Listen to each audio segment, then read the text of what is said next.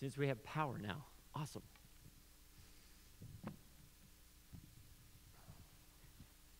How are y'all doing? Uh, rattled. Thank you. I'm good, I'm good, I'm good. Let's do this. Oh, take a breath. Everybody just breathe in real and breathe out. Thank you. That helped me a lot. A lot. right there. Uh, this weekend has been tough with Kent's passing. It was a little unexpected in many ways that he would go so quick. We knew his days were numbered. Paula and Kinsey knew his days were numbered. They just never expected that it would come so soon as it did. And so keep them in your prayers if you would. I know that family has gone through a lot. For you that don't know, a little over two years ago, their son of 21 years old, Graydon, died in a car accident. And so these last two years, with Kent in and out of the hospital, have been very, very trying. And uh, so please, please keep them in your prayers.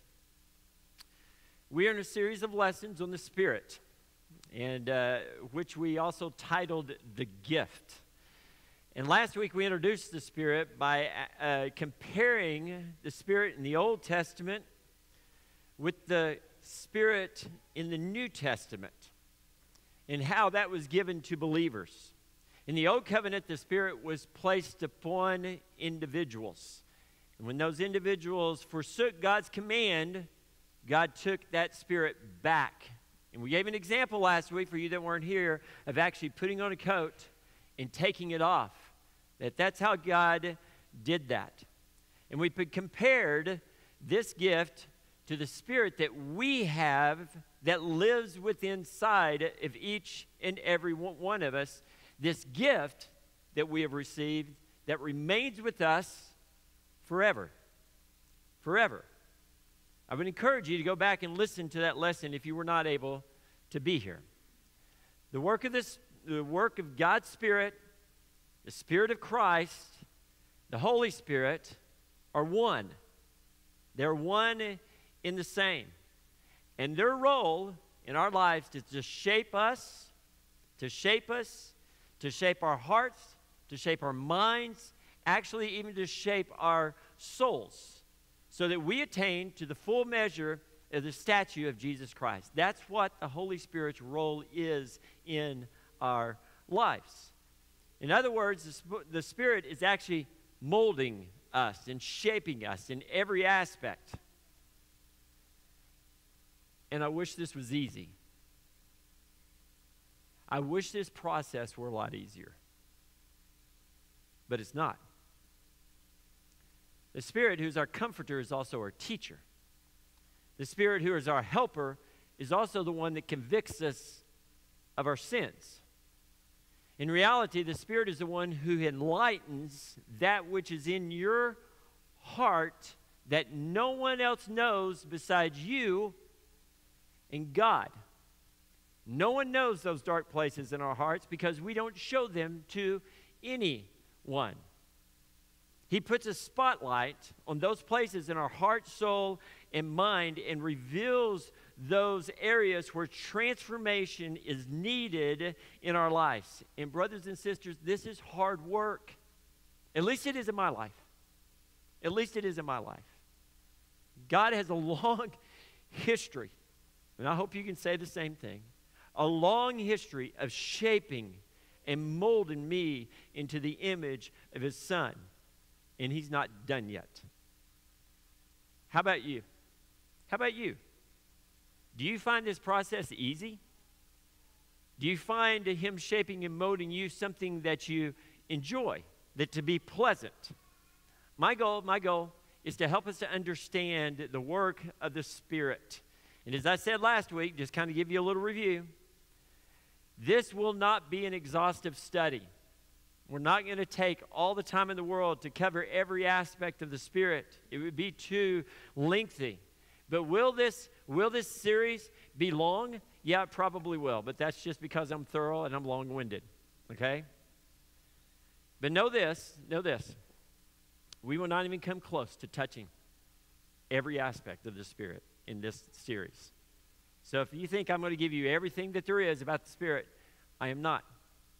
My goal, the goal of mine, is to give us an overview of the Spirit from the Old Testament that we did last week, from the New Testament this week, and then I want to drill down on the Spirit, listen, from Jesus' teaching to his disciples. I want us to learn from Jesus. I want us to examine his teachings to the disciples to understand his perspective regarding the work of the Spirit, and this is crucial. It's very crucial. Because here's, here's what happens to most of us when we get to this topic Usually, our first foray into the Spirit is through the Apostle Paul. Most of us. We jump right into the few chapters regarding the miraculous gifts before having a solid foundation built by Jesus himself. We take off on these little tantrums without full knowledge or even understanding. This gets us in trouble a lot of times. We speak before we fully know. Paul's words regarding the Spirit are worthy to be heard. Yes, and they are worthy to be studied, but often we are so laser focused on the miraculous, we never venture into other sections of the New Testament. So remember, our foundation is Jesus. His words, His teaching serve as the foundation of our theology. His words are life, His words are truth, His words are eternal. He is the Son of God and spoke the very words of God. He's the one that has given it. They, all those words came from the Father and were given to him. So therefore, therefore, Jesus is going to be our foundation. Jesus is our foundation. He is the cornerstone. And last week, the Old Testament, we built one wall, just one wall on this house that we're building about the Spirit. And we won't complete the house in this series. But we're going to build another wall today, and that one we're going to discuss the New Testament. Now, let me remind you of a verse that we started out with last week because I love this verse and it's from Paul. And it's, I know we weren't going to say I'm going to deal with Paul, but we are. We're looking at the New Testament today. Let me remind you of this verse. It's in Romans 8, verses 9 and 10. You, however, are not in the flesh, but in the Spirit. If in fact the Spirit of God dwells in you, anyone who does not have the Spirit of Christ does not belong to him.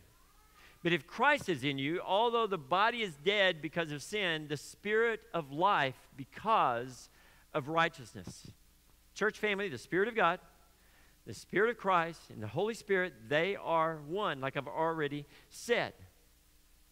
And the Holy Spirit, they called it the Holy Spirit replaces our fleshly, sinful body of death and life.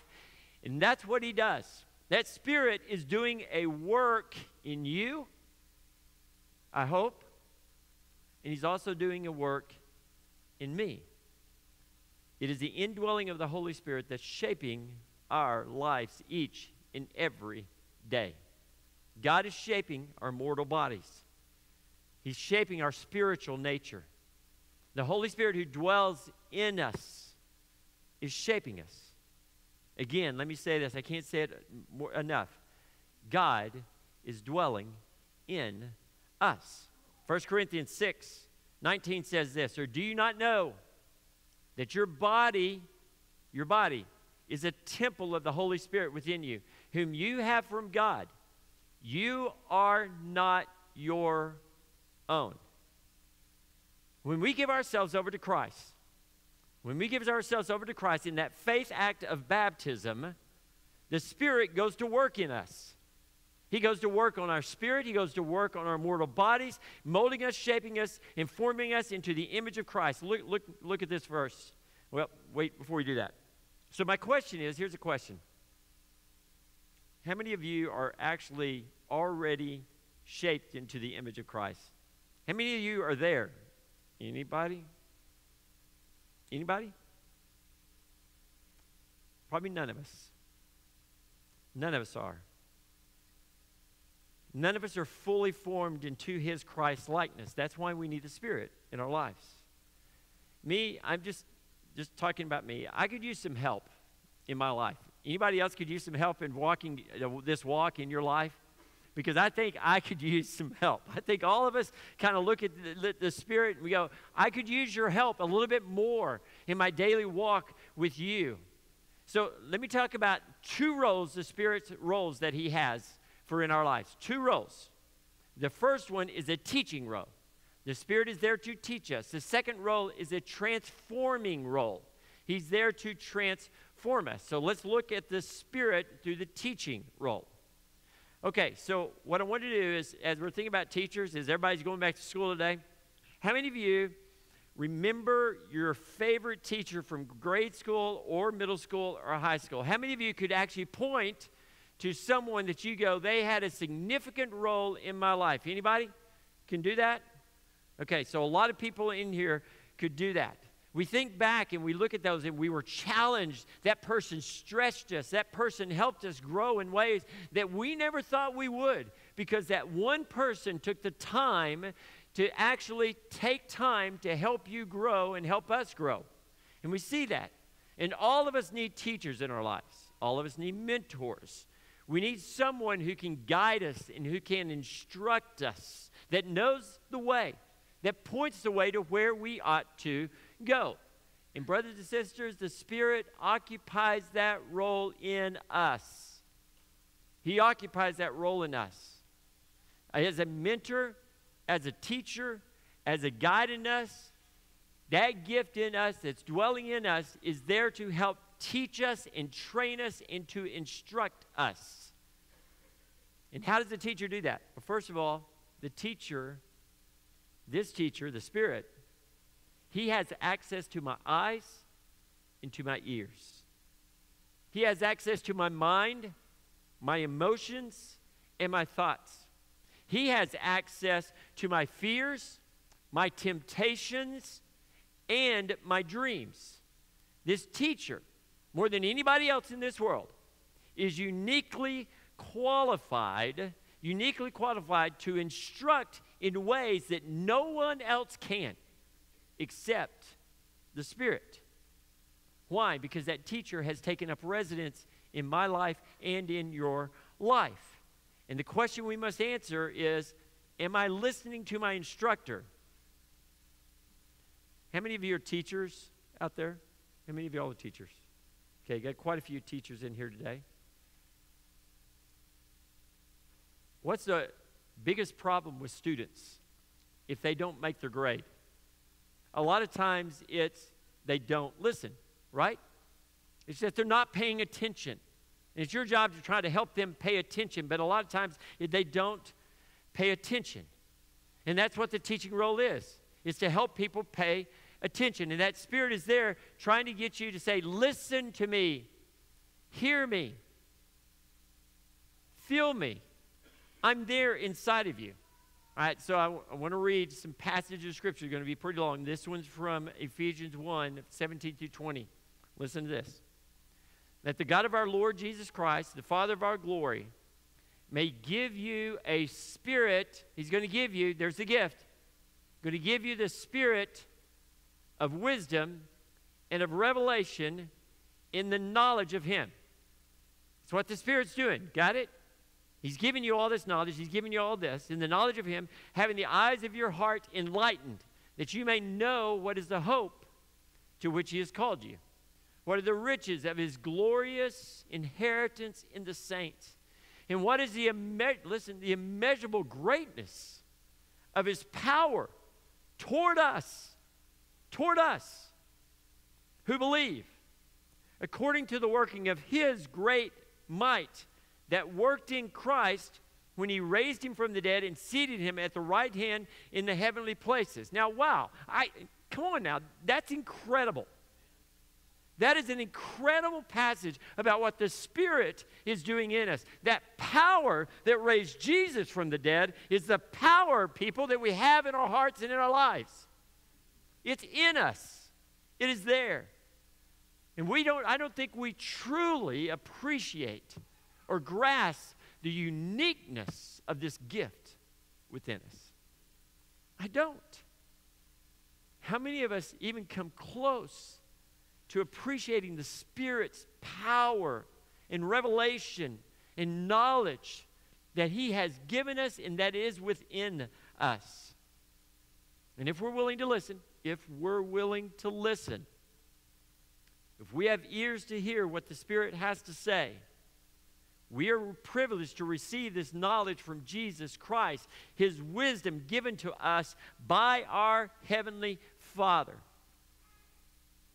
And I just want to stop and go, wow. I know. What an incredible gift. I just want to stop and just go, God, thank you for this gift. The power of the Spirit instructing my heart and my mind. This is the hope this is a hope that all of us have been given. We are saints. We are God's children. And the riches of his inheritance has been given to his children. It's an immeasurable gift. Catch that? Immeasurable. In other words, we can't even fully grasp the totality, the sum, and the amount of this gift.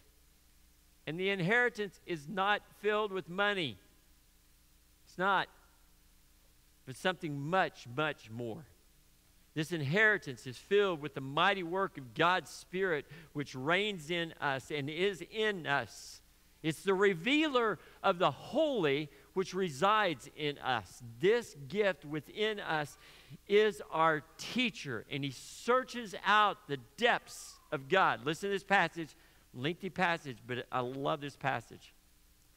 For the Spirit, listen to it. The Spirit searches everything, even the depths of God.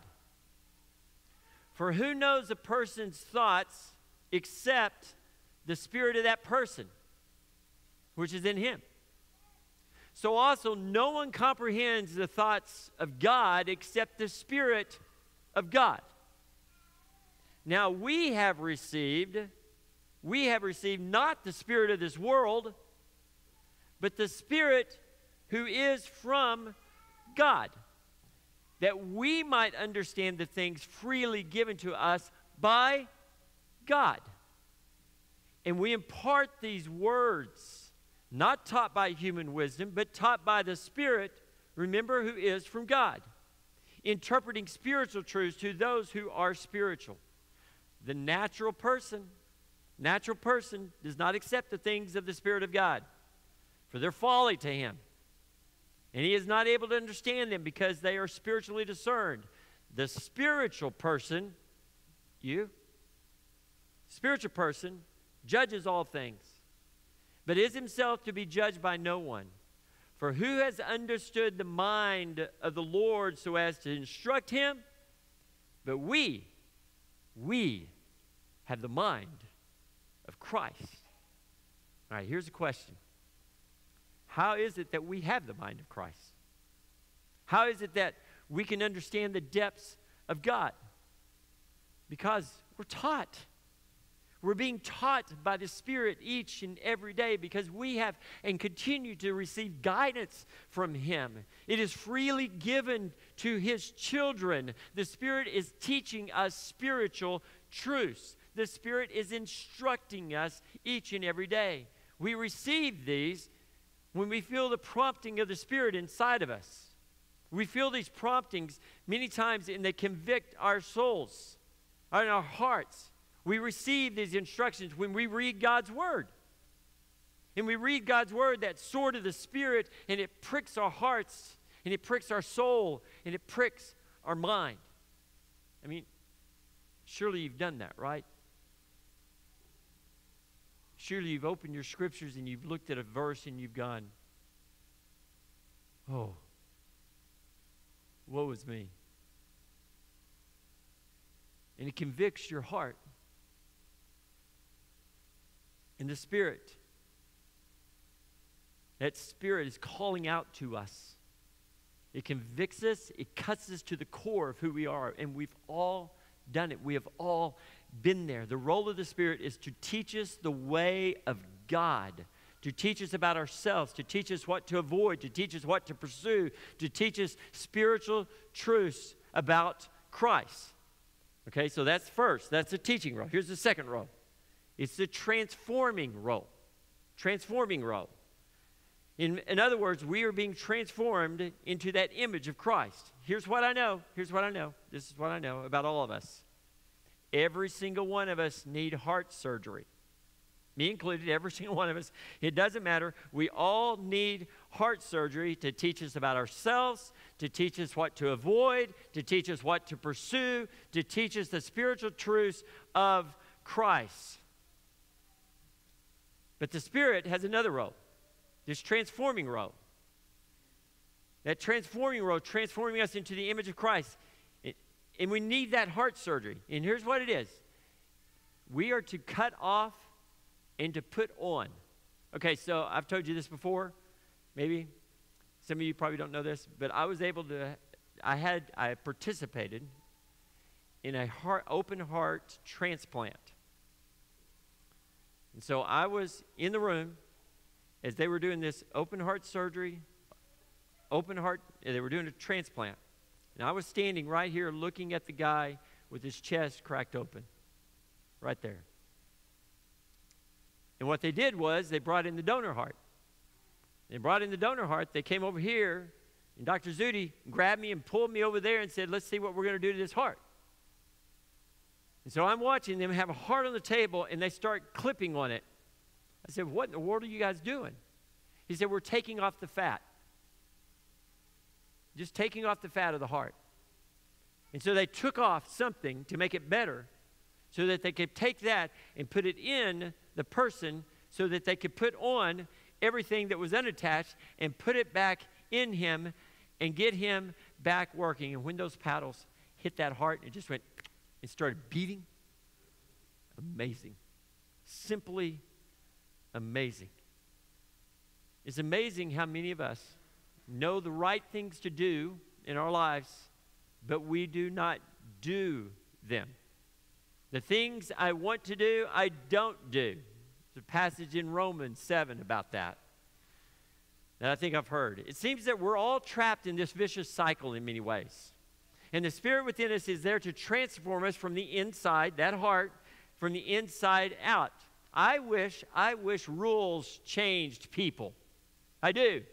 I wish rules changed people. I wish stipulations went to the core of an individual and transformed them. They don't. They don't, do they? Rules don't change us.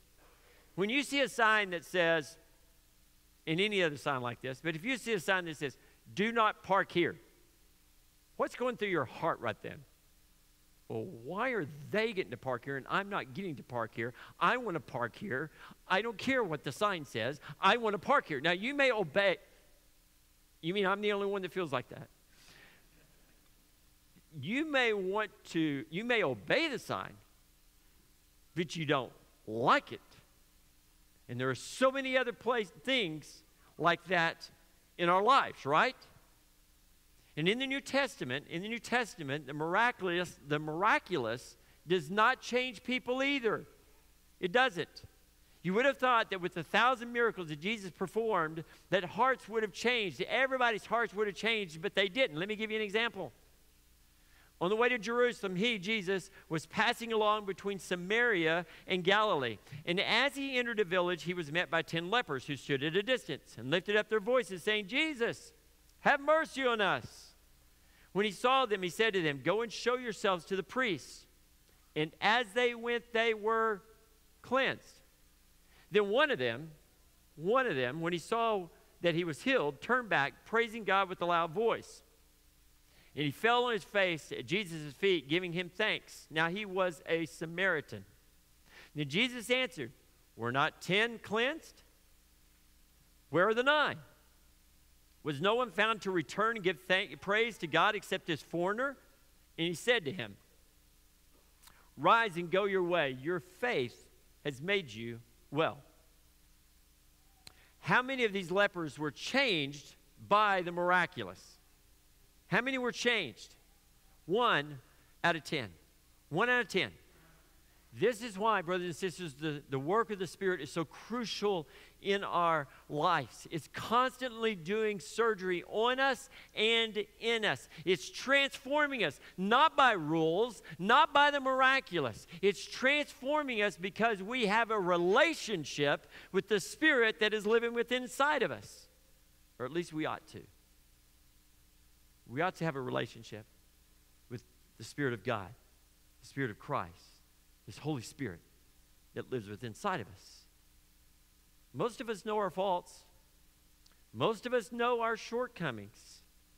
We know our weaknesses and we know our strengths. Now, don't get me wrong. There are plenty of people who know their faults and they have no intentions of changing. They live with, they live with their faults as a badge of courage. They leave a trail of broken relationships and hurt feelings wherever they go. And we know these people. We know these people. They have no desire to change. While on the other hand, most of us, I would hope all of us, we want to change. We want to look like God. We want to look like Christ. And we need Him for that maturity in our lives, for transformation, for wholeness, and for healing.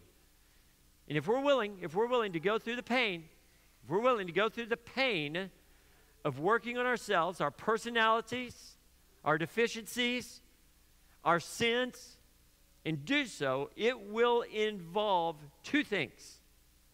It will, it, it will involve cutting off and putting on. So let me look at the cutting off first. All right? Cutting off. Jesus, eh, Paul says this For if you live according to the flesh, you will die. But if by the Spirit put to death the deeds of the body, you will live. Put to death. Next verse. Put off your old self, which belongs to your former manner of life. Put off. Third verse.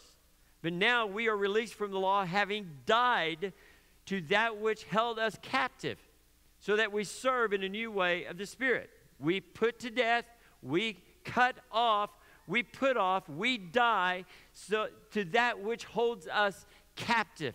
This is a surgery required of us by the Spirit to take off what is not needed. And He does that cutting, and that cutting is difficult sometimes for our souls. It is. And it's a battle within us. I don't know about you, but it's a battle within me. It's a battle. Here's what Paul says But I say, walk by the Spirit, and you will not gratify the desires of the flesh, for the desires of the flesh are against the Spirit, and the desires of the Spirit are against the flesh. You get this? They're opposed to each other. They're opposed to each other to keep you from doing the things that you want to do. All of us know this tension. All of us feel this tension within inside of us, the flesh that we have, the spirit that we have, and they are opposed to each other. To all of us who are willing to go through this discomfort in this heart assessment, we know this will not be easy. All of us know this will not be easy. God is still working on us to make us what He wants us to be. I think that's the song, right? I got the words for us. We can sing it. Ready?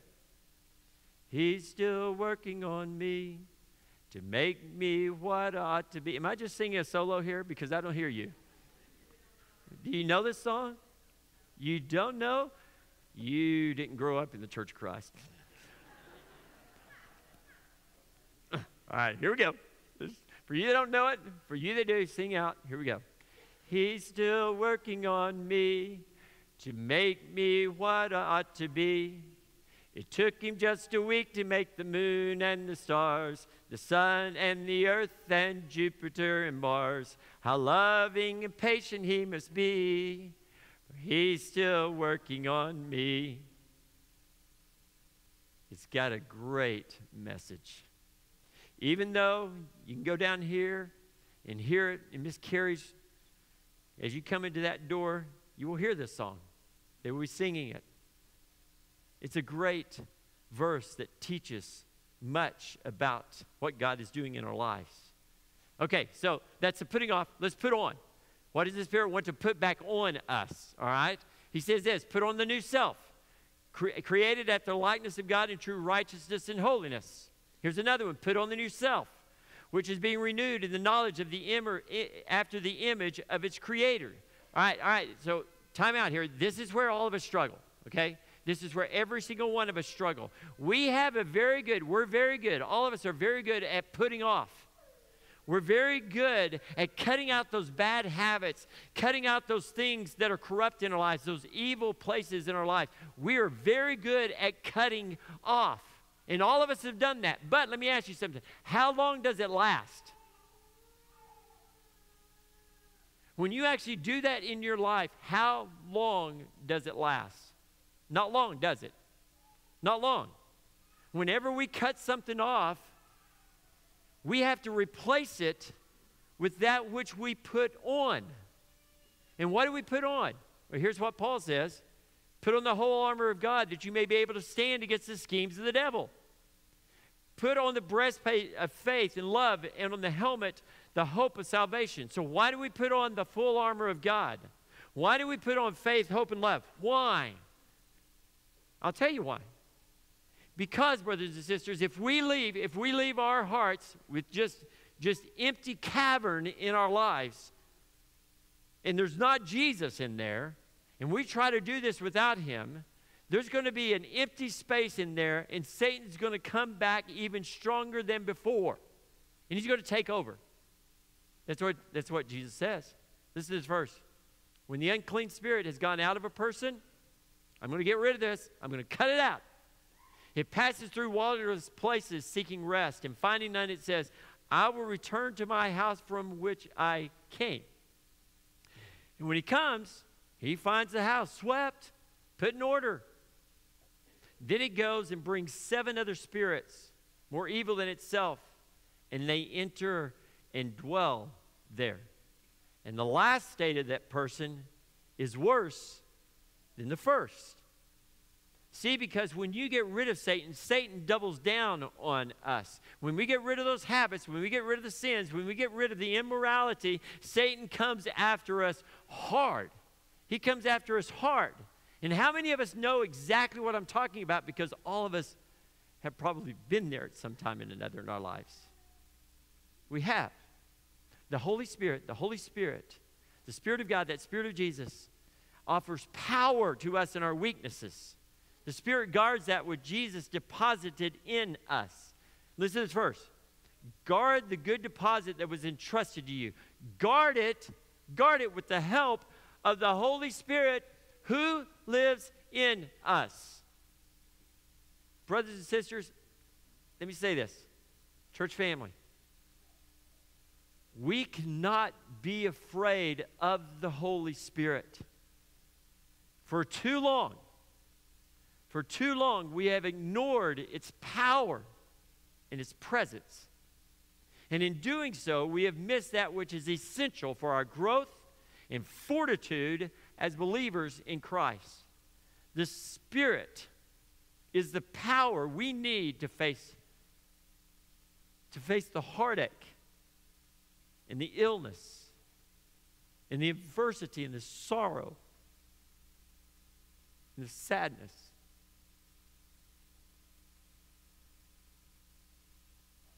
I can't help but think about Kent, Paula, Mackenzie. Because the Spirit is that which is needed for comfort,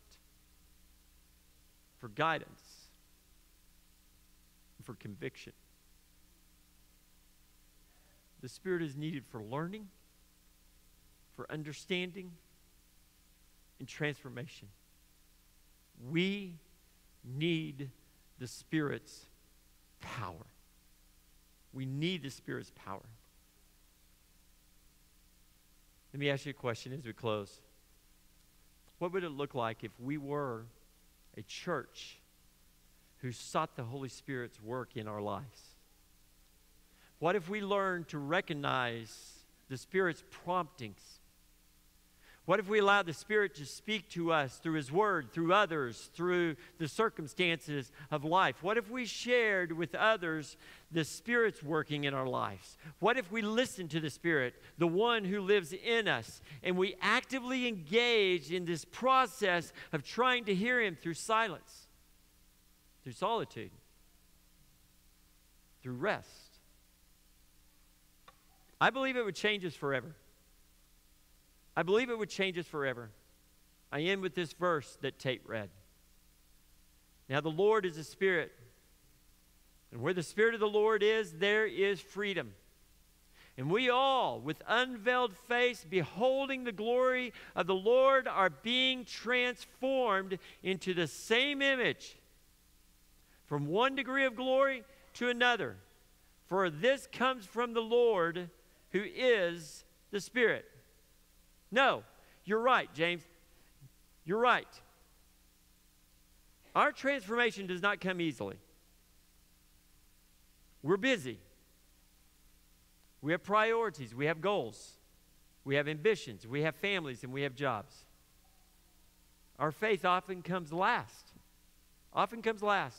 But know this, know this, wherever you are, wherever you are, God is still working on you to make you what He wants you to be. And I pray that you're ready for that transformation.